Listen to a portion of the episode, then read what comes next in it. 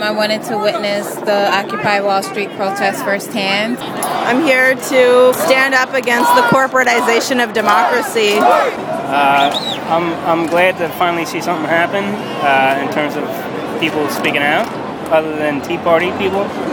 I'm here mainly because of the cuts in loans for colleges. I'm fed up with how this economic crisis was brought on by these wealthy bankers from Wall Street, and none of them have been brought to account for it. We have uh, the march today was in like solidarity with all those unjustly arrested and to stand against police brutality.